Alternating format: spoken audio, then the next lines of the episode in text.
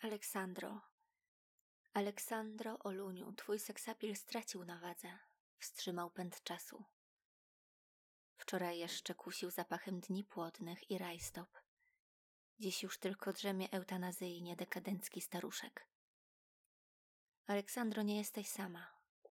Widzę cię w biodrach nigeryjskiej dziewczyny, zmęczonej falowaniem na cześć pana. W sztafecie białograjek i w spoconym suspensie maszyny parowej wiktoriańskie dzieci ulicy. Andrzeju, powstałeś niczym Feniks z popiołów gender. Pachniesz zachodem i rosyjskim futrem. Tatar i schizofrenia, samotność cmentarnej róży.